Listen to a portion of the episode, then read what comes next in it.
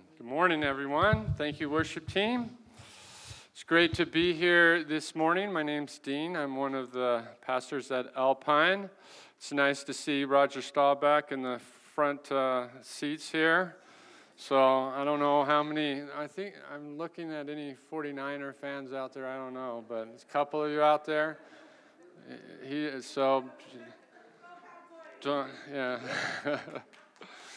All right, well, that's later today.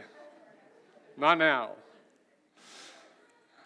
Today, to begin with, we just want to take a moment to reflect on the sanctity of life. As you can see by this behind me, most churches around the nation today will be recognizing today and remembering the sanctity of life. So I thought it would be a good idea for us just to take a moment and bow in a moment of silence, and then I'll pray in regards to this matter.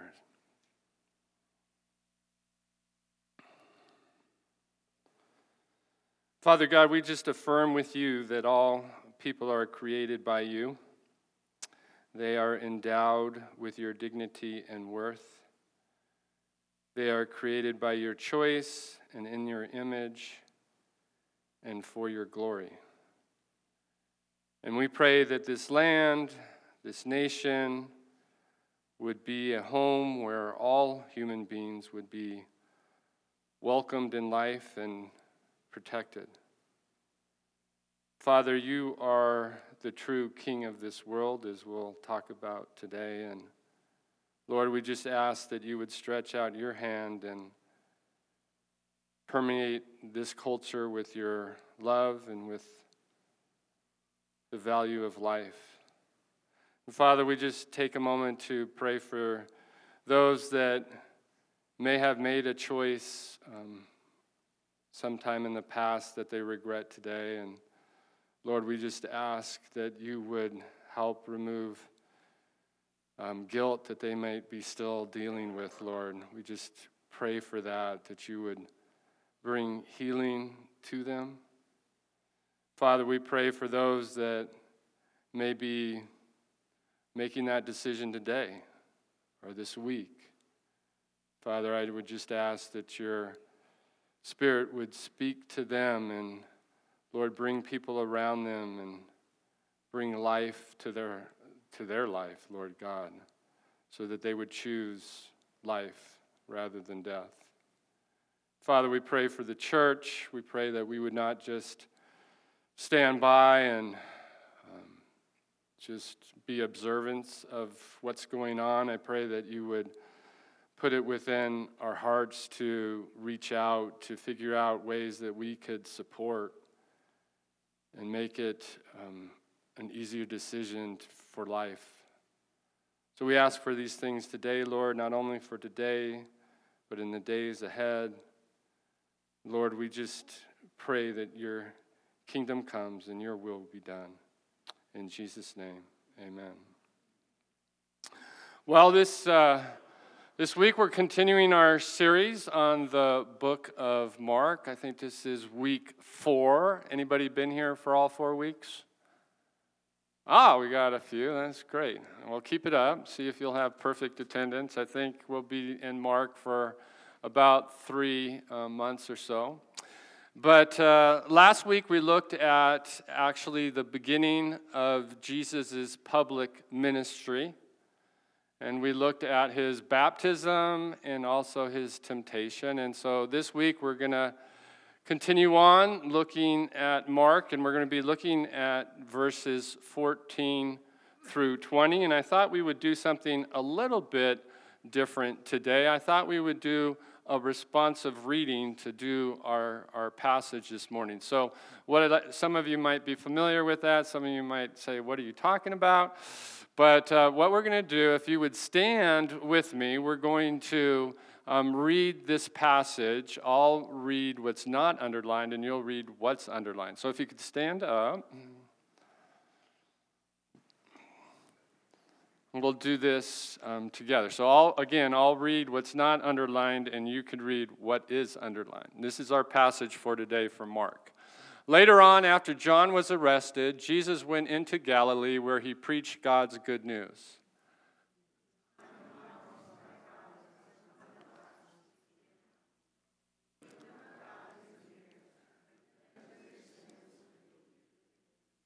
One day, as Jesus was walking along the shore of the Sea of Galilee, he saw Simon and his brother Andrew throwing a net into the water, for they fished for a living.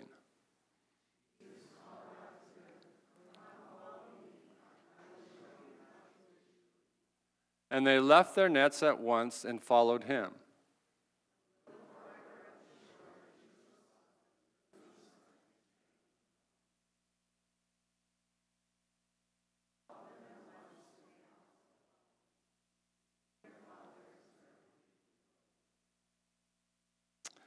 May God bless the reading of his word. Let's pray together. Heavenly Father, we just come to you this morning, and we ask that as we look at this scripture, that you would speak to our hearts, Lord, and make it applicable to us.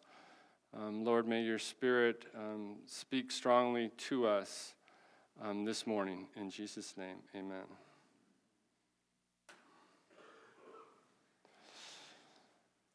Well, when Jesus came announcing this kingdom of God, he was announcing it to a group of individuals, to an audience that was kind of familiar with a kingdom and a king.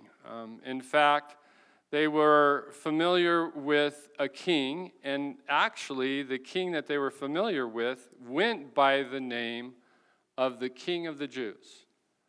Anybody know who that was? It was Herod the Great. So Herod the Great was known as the King of the Jews. The Roman Senate actually named him King of the Jews in 40 BC. And Herod the Great's family history is kind of interesting. He was born south of Judea. His father was an Edomite, and his mother was Jewish. His descendants were converted to Judaism, and Herod the Great was actually raised as a Jew. And when he became the King of the Jews, he was responsible for rebuilding and enlarging the second Jewish temple. And although the Sadducees and Pharisees of the time didn't agree with everything that he decided about that temple, Herod the Great was still responsible for it. And Herod the Great rose to power largely through his father's good relationship with the Roman general and dictator, Julius Caesar, who actually gave his father and entrusted his father with the public affairs of Judea. And Herod the Great enjoyed the backing of Rome, but the Sanhedrin, which was the official Jewish legal council, condemned his brutality because he had a lot of his own family members executed. And Josephus, the historian, emphasized his tyrannical authority that included suppressing the contempt of his people, especially the Jews. And he sought to prohibit protests and had opponents removed by force. He was said to have had a bodyguard made up of over 2,000 soldiers. And by the time his reign was over, there was much dissatisfaction and anger among the Jews. And after the death of Herod the Great, which was in 4 BC, Augustus went ahead and confirmed what he wanted, Herod the Great wanted, which was to divide up his kingdom. And one of his sons, Herod Antipas, took over 1/4 of his territory, which included Galilee and also Perea. Now, he wasn't the son that was supposed to get that. There were a couple sons before, but 2 of them were executed, and one of them was charged with attempting to poison Herod the Great. So it fell on Herod Antipas to take over. And we shouldn't be surprised that brutality, executions, and the abuse of power continued after Herod the Great and continued with Herod Antipas, as evidenced by the beheading of John the Baptist and having that head put on a platter, given to his daughter, who then gave it to her mother. So Jesus enters the scene with this as the background, an audience that was familiar with a kingdom, with a king that ruled over a territory with boundaries, that ruled by tyrannical authority, and that expanded through the construction of physical buildings.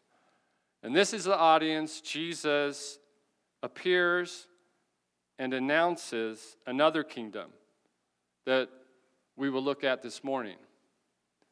And that kingdom is an upside-down kingdom. And it's upside down for a number of reasons, and we'll look at those reasons this morning. And they're really dealing with the king's speech, the king's people, and the king's rule. And when we're talking about the king, we're talking about Jesus. So what do we learn from the king's speech about this upside-down kingdom? Well, we know that he introduces the kingdom of God, and that it's upside down to the audience. And this, the reason it was upside down is because it didn't consist of territory with boundaries or enlarging it through, expanding buildings. Instead, it was an unseen kingdom. It was an invasive kingdom. It was somewhat unpredictable, but yet powerful. Mark 4:26 says, "The kingdom of God is like a farmer who scatters seed on the ground. Night and day, while he's asleep or awake, the seed sprouts and grows, but he does not understand how it happens." Each step Jesus took, each person Jesus touched, expanded that kingdom. In Luke, it is recorded that Jesus said, "You won't be able to say, 'Here it is,' or 'It's over there,' for the kingdom of God is already among you." You see, the kingdom of God is the rule of God in our lives, and the power and the presence of God in our lives. And this was good news. It was good news for the audience then, and it's good news for us today that there actually is a king who is good, who is righteous, who is not tyrannical, who offers peace, love, and joy. And because he is good, his rule is a blessing to his subjects. Just imagine what it would be like if all of our government officials were good. How different our lives may be, that they weren't full of power-hungry, selfish ambition, concealed files, whatever. It would be great. Not only is he good, and because of that, his rule is a blessing, but because he's righteous, his rule is also a threat to his enemies. And it is a threat to his enemies because their unrighteousness will not prevail. God's kingdom of righteousness will prevail over all oppression, evil, and spiritual darkness. And it starts with prevailing when Jesus appears on the scenes and begins to heal people of their broken bodies and freeing them of demonic powers. It continues to prevail as people follow him and he works liberation in their lives.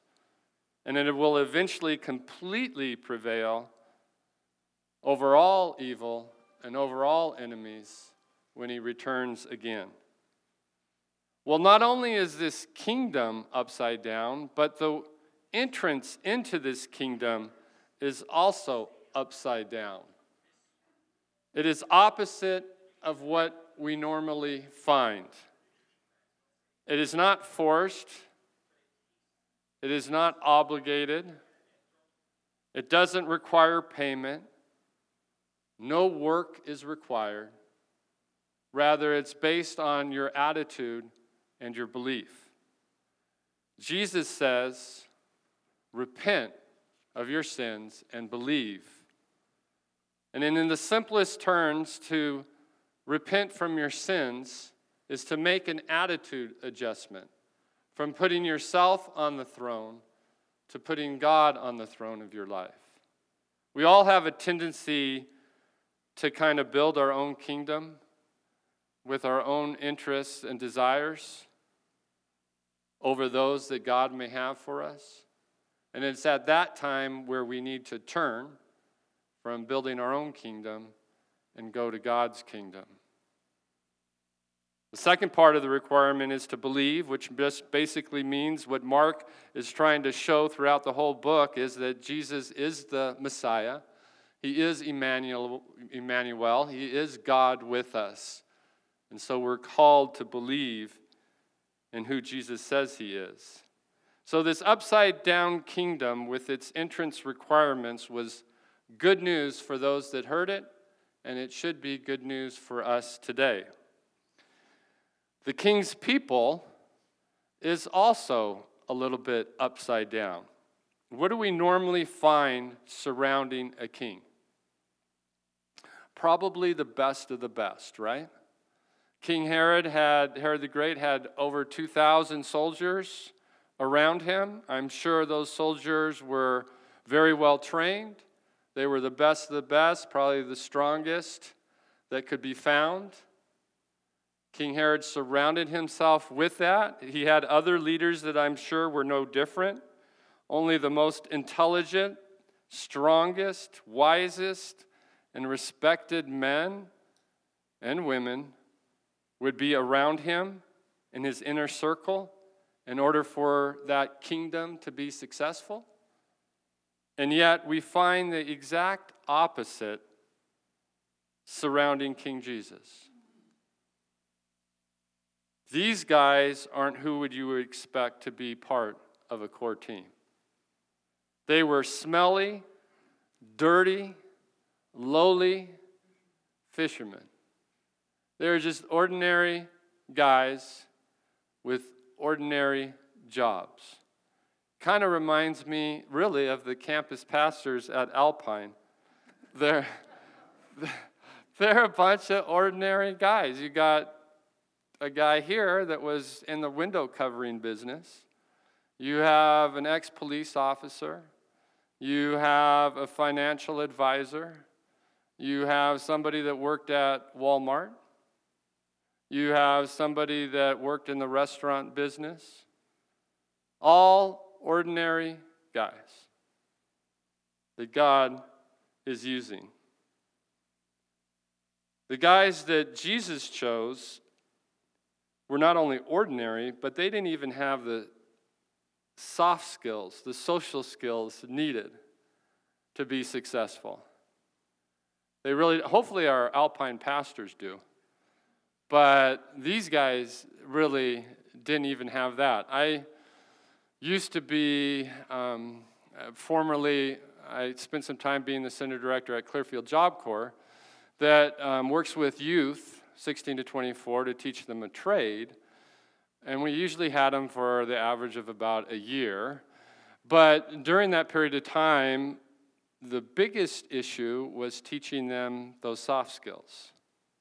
I mean, we could teach them the trade, and they could go out and get the job, but they'd usually potentially lose the job because they didn't pick up on the social skills.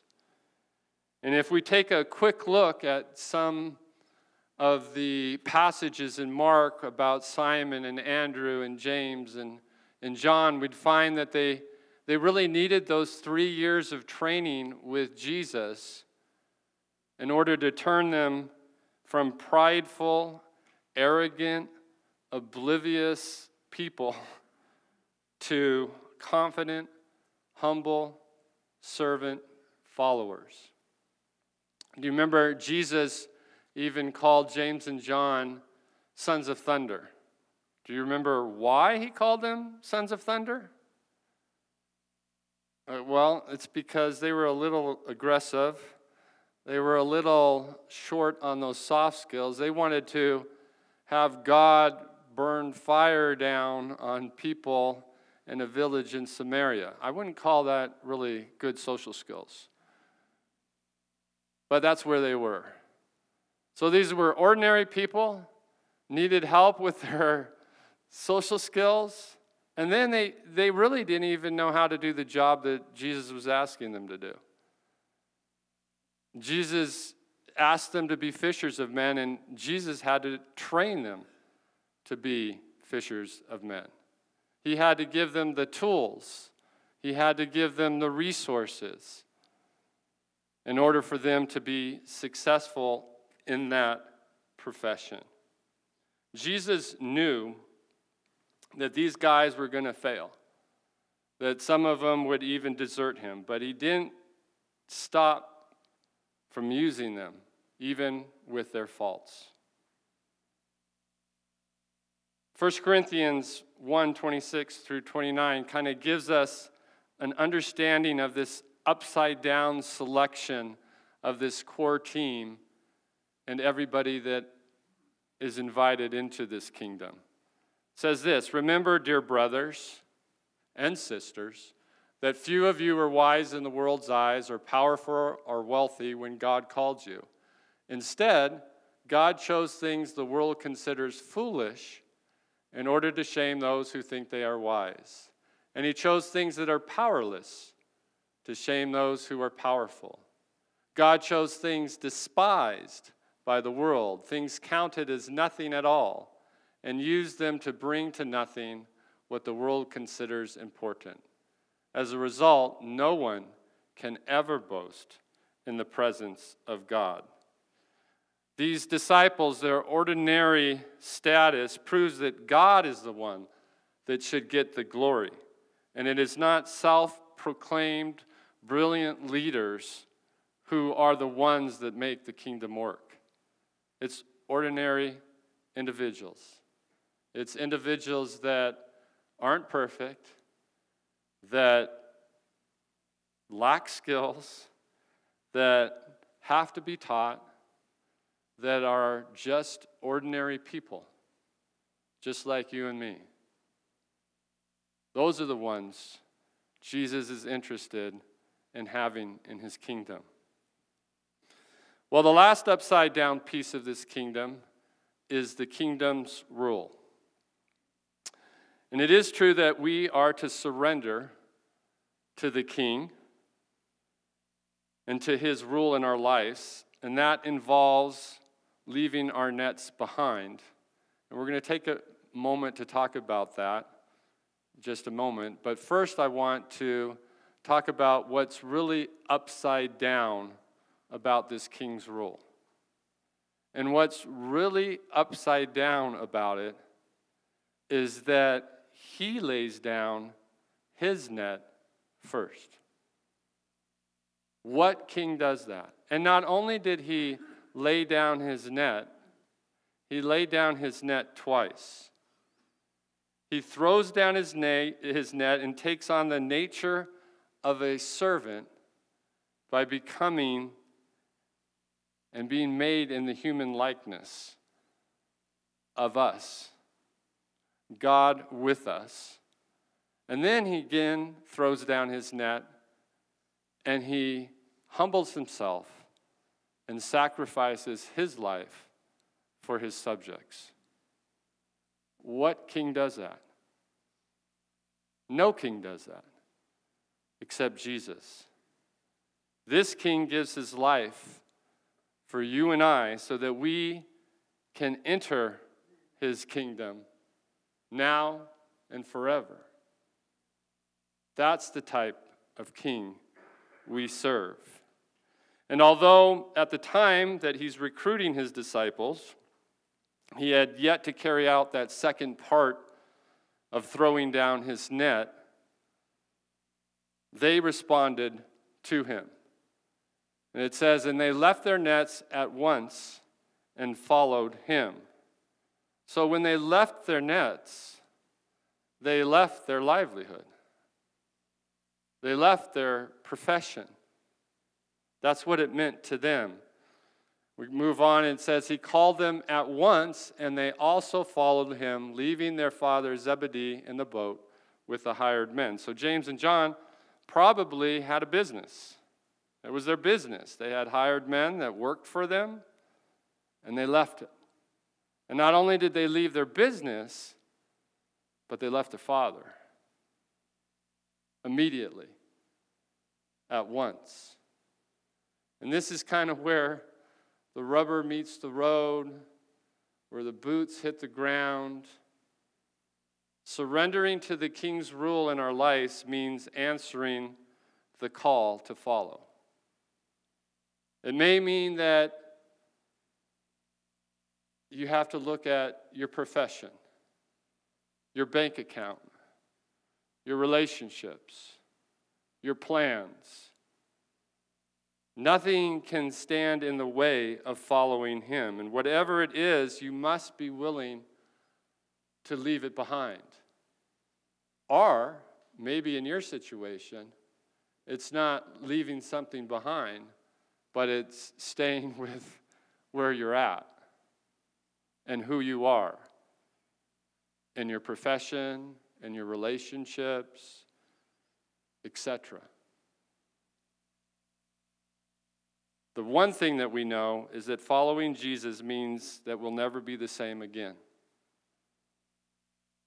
That we'll be gripped with a larger purpose, a larger calling, a fulfillment of meaning to our existence. Jesus says, if any of you want to be my follower, you must give up your own way, take up your cross, and follow me. And again, Jesus is not asking us to do something that he didn't do himself. Our King is our example. He leads by example. Mark 10:42 says, you know that those recognized as rulers of the Gentiles lorded over them, and their great ones exercised dominion over them. But it is not so among you, for even the Son of Man did not come to be served, but to serve, and to give his life as a ransom for many. King Jesus is not interested in lording it over you. He's not about doing power plays. He is the king you can trust. In fact, he says that his load is light, and that he came so that you might have life, and might have life more abundant, that you may experience peace, joy, and love, and live in that. And when we trust someone, we have no issue following them, right? I mean, when you really trust somebody, you can follow them. The issue sometimes is that sometimes we think we know better, just like every kid thinks they know better than their parents.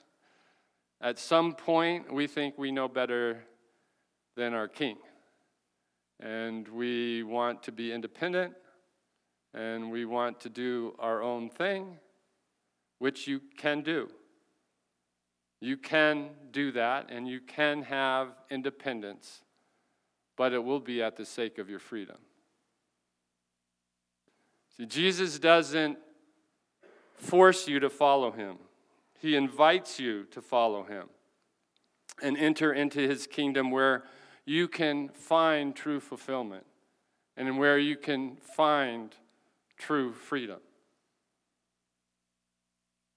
2 Timothy says, no soldier gets entangled in civilian pursuits, since his aim is to please the one who enlisted him. When we try to hang on to our nets and not let go, we usually end up getting entangled, held captive, caught up. You know, we can't ignore why the king asked these fishermen to follow him. It clearly states that the reason he called them was to make them fishers of men. The mission was very clear about their purpose in this kingdom, and that was to bring others and to spread that kingdom to others, not by hostile takeover, but by loving them, by serving them, by coming alongside them, and introducing them to that kingdom. Our challenge is that we really can't say that we're following Jesus if we're not carrying out his mission. We too should be fishers of men. We too should be introducing people to this kingdom, to a life of freedom. And we do that by helping them pursue God, by helping them to trust in Jesus and to honor God and to invite other people into this kingdom. It's so easy for us in our lives, everyday lives, to go up to somebody and say, hey, you've got to check out this restaurant. Hey, you got to go see this show. Hey, you got to go see Dallas lose. Whatever. It's easy for us to do that. Should just be as easy to say, hey, come see this true freedom that you can have. We should be excited about it. Well, Jesus came announcing an upside-down kingdom, completely opposite of what we would expect from a kingdom, one that has no boundaries, one that you don't have to work for, one that you don't have to be the head of the class to be able to be part of. But one thing we are required to do, and that is to follow our King's example. And that example is to let go of your net, enter into his kingdom where you can find true freedom and true purpose in your life. Let's pray. Heavenly Father, we just thank you for your word. We thank you for laying down your net for us. Not once by coming, giving up all of your rights, but also by sacrifice and laying down your life, so that we might have life, so that we might find freedom in this kingdom. And thank you that you use ordinary people just like us. And I pray that we would be receptive to that. I pray that we would hear your call, we would follow, and that we would lay down our nets and find our true purpose. In Jesus' name, amen.